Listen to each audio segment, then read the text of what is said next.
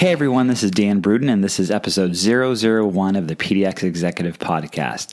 Really excited to uh, have this inaugural episode of the podcast. And the reason why we started this show was really to get a glimpse into the executive community here in Portland, dig a little deeper with uh, executives, you know, see their path to how they got to where they are, um, and a lot about Portland too. Just you know their thoughts on the business climate in Portland right now uh, and where it's going as well. So really excited to have have Aaron Kraljev, who's the Vice President of Employment Branding and Candidate Advocacy for Wells Fargo on the inaugural show.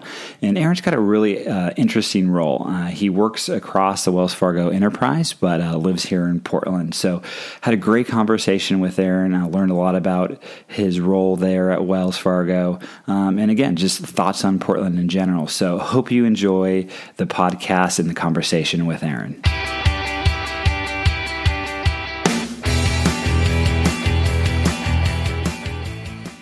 So, Aaron, super excited to have you here. Um, a lot to cover. You know, I'm really interested in your job because I've never heard this title before. I'm going to read it. So, it's Vice President of Employer Brand and Candidate Advocacy for Wells Fargo. Yes. And you work for Wells Fargo corporate, right? Yes. Not sir. for a branch local in Portland. Yes, sir. I want to learn more about that. How if you created that job for yourself, or you know, if there's other folks like you in Wells Fargo that do the same thing. Um, want to dig into that. Uh, want to learn about your background. If you're, you know, if you're here, uh, you grew up in Portland or Oregon, you know, where you went to school. And I always like to ask just kind of your sense of Portland and the business climate. You know, Portland's changed a lot. Uh, a lot of great talents moving here from other cities, and since you're in that space, just want to get your thoughts on that a little bit. So, kind of just want to dig into this job. So, how did you create this job? Like, tell me a little about your responsibilities at Wells Fargo. And I know we were just talking before this. You're kind of a, a team of one here in Portland. So, how you kind of interact with the larger org, and just uh, uh, you know how how that came about. Yeah, it's a great question. Uh, I can't believe it. I've been with the bank 19 years, uh, which is I don't know where the time went, but uh, started out in the branch network. Uh, actually came from a sporting goods background, okay. as fate would have it, and so I was a marketing director for a sport, a local sporting goods company. Uh, but wanted to learn a new uh, professions, so got into banking, and uh, I was in the branches for three or four years, and then transitioned into a marketing role with the organization. Um, a couple different uh, jobs, repricing, compliance, that kind of thing, just kind of a way to kind of earn your your stripes a bit in the marketing organization. And then I took over as the student segment manager for a Wells Fargo. That was an enterprise job. So you're basically creating the uh, kind of student activation strategy for the entire company. It is easy the most glamorous job I'll probably ever have. um, but you know, to get back to your question, did I did I create this? Um, I, I, didn't, but the job was created with a marketing person's uh, in mind, and uh, so I got the shoulder tap and asked uh, about eight years ago if I wanted to build out a program. And really, at that time um, the job landscape was a lot different. We were talking about that, uh, and it's uh, the job has evolved along with uh, you know what I do as well as the marketplace has. I mean, social plays a huge part in it. Candidate advocacy plays a huge part in it. Uh, so it's been an interesting evolution as time has gone on. So you sit in the HR department, right? We have a marketing function. Yeah. So do you rep- you report up through the HR? I do. Yeah, I have a dotted line to marketing. We also okay. work very closely with them. We want to make sure our campaigns and our our copy and, and our tone is very well aligned with the corporate brand, and so we have a dotted line to them. But we sit in the recruiting world, which is in corporate HR, which is uh, it's an interesting thing. And I think if you talk to 100 employers, it's probably a 50-50 split. Half half the time they'll have them sit in marketing, and half the time they'll have them sit in HR. Interesting. Okay. So I think that's pretty forward thinking of a Wells Fargo to, to have this job, right? Because you're really focused on uh, candidates' experience through the whole process. Yeah. Right. So what's your kind of day to day look like? I mean, you're designing kind of the whole experience, or yeah, it's it's it's crazy. Uh, so we support the entire enterprise, and we also uh, work with our international teams uh, pretty closely. So the days can start pretty early; they can go pretty late. Um, you know, uh, we've got a variety of different functions that we kind of hold the fort down on. Uh, traditional marketing and advertising, so that's super comfortable for me. Uh, well in line with my background. I don't get to do as much as I used to. And then we've got the social and digital. So we have um, we have folks that are monitoring social uh, all day long, We're responding to queries, um, you know, curating content, those sorts of things. And then we have communications partners, so we're constantly communicating both internally and externally. And then lastly, that that part you mentioned, candidate experience. So we're obsessively going over the candidate experience to see where the kinks in the hose are, so to speak. Uh, we survey a lot, trying to find what the, kind of the largest pain points are, and we try to iron those out as quickly as possible. Got it. And that I think that candidate experience is so huge right now. I mean, I'm on LinkedIn a lot, and it's like I feel like in the, just the past year, so many people are just posting about candidly their shitty experience. Yeah, you yeah. know, they're having applying and like we were talking earlier too. Is like you know the economy is great, we're near f- full employment, but um, you know it's still it's probably more important now than ever because it's the the competition. So you know, for folks that don't have a role like you have, and there's a lot of big companies that don't. Uh, you know, what are some of the key things you you would kind of put in their mind to, to uh, that's important for them to track and do?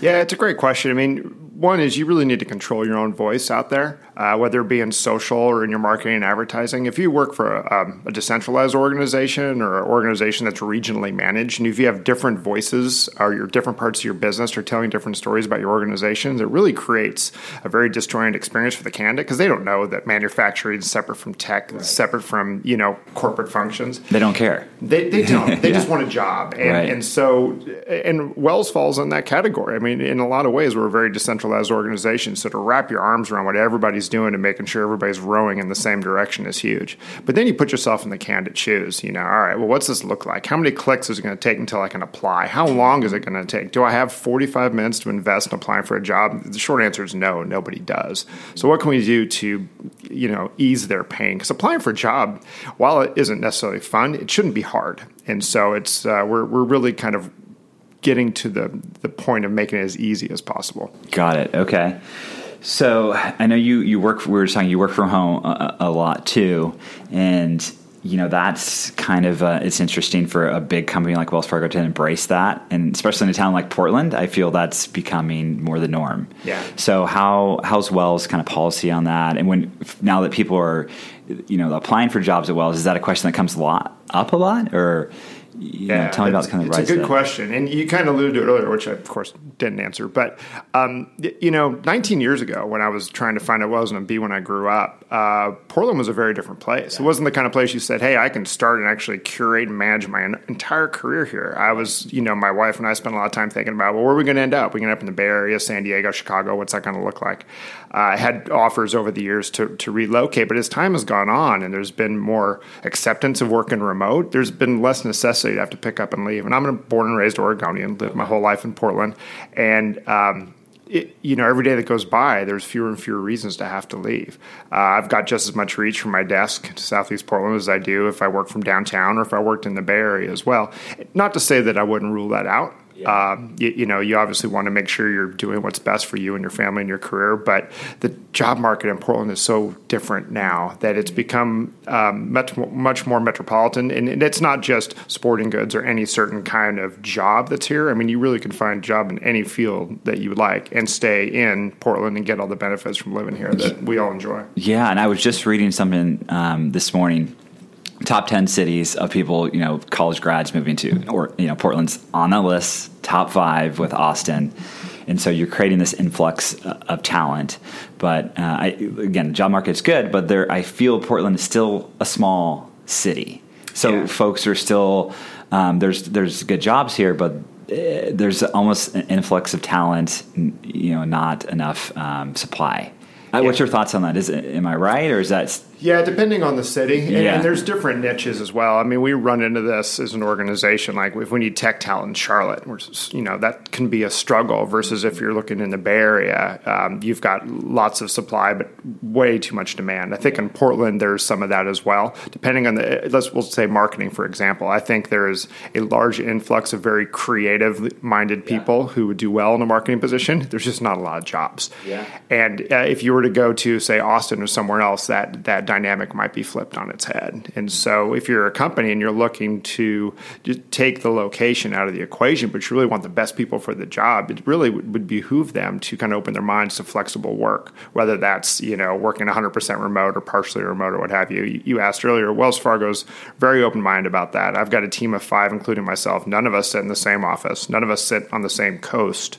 Uh, we're all in different time zones, but we all find a way to get our work done. And uh, I think at the end of the day, that's all that matters. Years. Interesting. So I want to keep on this theme of Portland because you grew up here. I've been here about 10 years. I grew up in the southern part of the state in Grants Pass. And just in the, the past 10 years, like, you know, I got it when I graduated from undergrad, I, I moved straight here. Uh, I don't know if I would now because of just what you're saying. So, you know, how, how has it changed? Where do you think Portland's going to go as far as growth uh, of the business? Yeah, it's a really, really good question. If I had to kind of read the tea leaves Yeah. and see what I think is going to happen, I mean, I don't know. What do I know? 15 years ago, I never would have saw where we're at today. Yeah. Uh, but I do think uh, from a from a urban planning standpoint, right, we're very confined in, in where large organizations can come here and um, you know build out large workforces to, to do their work. I think in some ways Portland does fit a nice niche in that we're not as expensive as the Bay Area, uh, a little more palatable than say Seattle. So we're kind of um, kind of in that sweet spot in the middle. That said, uh, I, I don't see the influx of new companies building out headquarters here that uh, I see in other places, such as Austin, such as you know Outer Bay Area, Southern California, and some of the outer reaches out there. Um, I, I would like to think for us as a a community to take a step forward. We we need to market ourselves. Uh, you know, you look at top ten places to live. Portland's always ranked up there, but I don't think. Um, from a from an outreach perspective, we do a good enough job of telling our own story, uh, and maybe that's the job of a select group of employers to get together and say, all right, you know, regardless of who comes to work where, I think we need to brand ourselves as a very employee or team member friendly place to live, great place to raise your family, uh, very affordable in comparison to some other places, and maybe you you kind of campaign to job seekers uh, to let them know that Portland is an option, and the companies will follow. Right. Interesting. Well, I'm curious to see kind of where it goes. And, you know, back to, you know, developing talent, um, you're going to be teaching a class of this CMO Academy thing um, we're doing with Portland State, and um, it's a quick kind of boot camp things. Uh, I'm sure Wells Fargo has its own kind of internal leadership programs or development programs. Can you tell me about that at Wells Fargo and how important those you know things are and how they kind of groom employees? Because I feel like you know that's a piece that's missing a lot. It gets falls through the cracks. You get hired, you get hired on, and the you know they fill that spot, but you know there's not a lot of opportunity for growth. So, what do you guys do at Wells? That Yeah, it's it's a good question. I think it's something that, uh, like we mentioned, the job market's changed, right? Yeah. Uh, now everybody's so hard up for really good talent. Well, the, the the best way to manage that is to not lose people in the first place. Keep the ones you have, so you have to find somebody else. And so, I, I think that's something Wells as an organization, employers in general, especially large employers, realize the the costs of losing somebody, especially somebody tenured. I think about over the last 19 years, all the different training opportunities I've had. We've had offsite training. We've had these really immersive um, you know, week long workshops of becoming a better manager, a better leader. I got an email yesterday. There's a diversity inclusion course that um, they actually travel from city to city, and, and I'll be attending that in Portland. So um, I think Wells Fargo, like many larger organizations, does a really good job of giving you a very strong base of knowledge to make you the best leader, the best uh, team member possible. Um, but I think where any organization could really do a better job is is really understand who they have and uh, help with internal mobility a little easier. Uh, it's easier to move somebody or groom somebody you already have versus having to start from scratch with somebody else. And I think we're talking about location based challenges. Yeah. Um, being a little more open to say, hey, you know, we've got this opening in Southern California. We could probably fill it with somebody in Missouri. And, you know, if you can get over the fact you're a time zone or two away, it, it may open up, uh, and I see this all the time at Wells, is, you know, we, we still can get hung up on locations. And if you would just be a little more open, the talent's right there. They're just don't have to be sitting in the same office. yeah. So you've been there. You said 19 years. 19 years, Oh be gosh. 20 in August. crazy. And so, what's the average? Do you have the data point? What's the average kind of tenure at, at Wells Fargo? It varies wildly by position. Sure. Um, you know, large organization, we have a lot of customer facing positions, a lot of customer service positions. The, the tenure on that can be one, two, three years. It's a great college job. I think whereas an organization, we have a huge opportunity is helping those people understand that, you know, we'll work with you. I mean, I started out in a Safeway branch uh, Mm. Eh, eh, you know, of three people. Mm-hmm. And 19 years later, I, I get to do what I do, which is it's a huge blessing. And I think if people can see that career, uh, career progression, and if we can help tell that story, that's huge. When I'm on phone conversations with people that are in the business or in the enterprise, and people start sharing the how long you've been here, 20 years is not that big of a deal. Really? People that have been there 25, 30, 35, uh, it's, it's, it's pretty amazing that way. And, you know, the company's got great benefits and, uh, you know, they really do a good job of making their people feel wanted and included. And so I think people stay for that. Interesting. I mean, I've never been at a job longer than two and a half years. Yeah. so I'm like, I'm, you know, the other side of it. And I think a lot of, you know, maybe younger folks, uh, you know they they two, that two three year itch comes up a lot, and that's been going on for a long time. So, yeah. um, you know, the economy is changing. Uh, so uh, that's that's great to hear. When I hear a marketer, especially, have been somewhere 19 years, that's unheard of and a lot. So, and, and you know, when you're, when you're dealing with millennials or, or Gen Z is that yeah. the younger generation than that? Uh, uh, that's our challenge rather. We have to help them understand the destination and where they want to go. And um, it, you know you can have it's quite possible with a company the size of Wells Fargo to have three or four separate careers and the whole time you're there. Uh, uh, you know I have. I've gone from you know branches to marketing compliance to marketing director. And, and so I think um, and I've got peers and friends who have done the same. Like none of their jobs, if you look at them, they don't make any sense that the one person's done all these jobs, but it does kind of keep it fresh. Hmm. Interesting. Okay. So for you, just you know, personally, um, you know, your development there, what's kind of the path? Uh, what's kind of the next thing you're looking at there?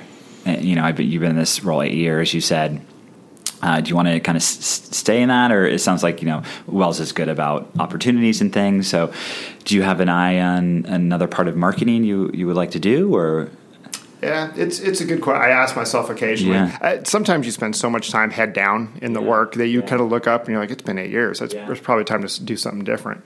And so, um, you know, employer brand management is a very very unique thing. There's there's people that maybe I partner with in the business, but there's nobody that that manages all this. And so I've probably taken this as far as I can go. So I think the challenge, next challenge then becomes like, you know, what do I want to do for my next eight or nine years uh, with the organization? At some point, I'll figure it out, or I'll just wait for the ever elusive tap on the shoulder shoulder, which is always nice as well. Yeah. Uh, and and the bank the bank is good about you know kind of identifying talent and saying, um, especially for somebody who's had a background in starting new programs. Uh, I guess at some point you like I don't know, want to start something from scratch, but it does kind of give you a little longer tenure in your new position, and and there is kind of that feeling of accomplishment of seeing something from its infancy all the way through. Yeah, that's pretty unique, especially in a, a big yeah, kind of enterprise yeah, setting like that. So you feel kind of like your baby a little bit. A little bit, yeah. It, I, I, won't lie. I mean, the last the last job I had, I, I started as well, and it, it's tough to turn over, but I think it's also exciting to see what somebody else can do with it. Yeah.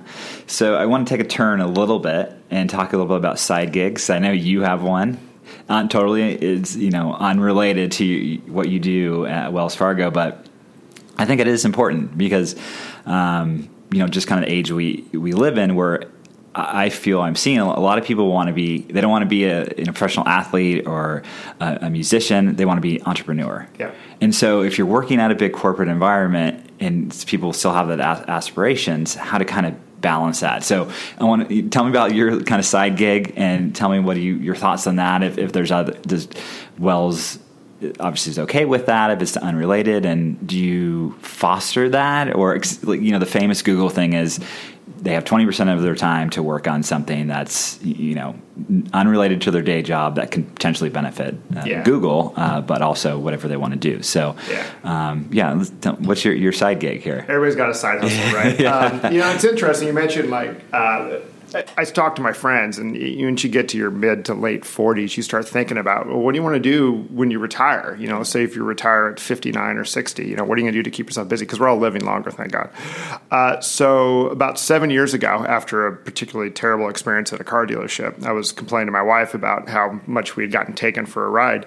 And she said, kind of flip, um, why don't you just become a dealer? Um, I my first job was detailing cars. I did that for four summers in high school. Um, you can't get the bug. I've owned God knows just about everything with four wheels and everything in between, and so I, I went and did it. And uh, she didn't think I would. So uh, seven years ago, I started a company called Euro Automotion. Uh, we're basically a small auto broker. We sell 50 to 75 cars a year. And, and, really, at the end of the day, it's a vehicle for me to be able to buy and drive whatever I want without having to deal with depreciation right. or that kind of thing. I, I, mean, if we're being honest. Yeah, it's not a tax scam. Or no, right? it's not a tax It's basically like Aaron wants to drive X, and, yeah. and then he drove it, and now he's ready to move on. Because uh, it's way more affordable to do it that way than it is to actually um, pay retail and then right. try to, to make a move. That said, uh, I, you know, over the last seven years, we've sold four or five hundred cars. Uh, I've met some of the most amazing people. I work from home, as we've talked about, and I don't get a lot of face to face interaction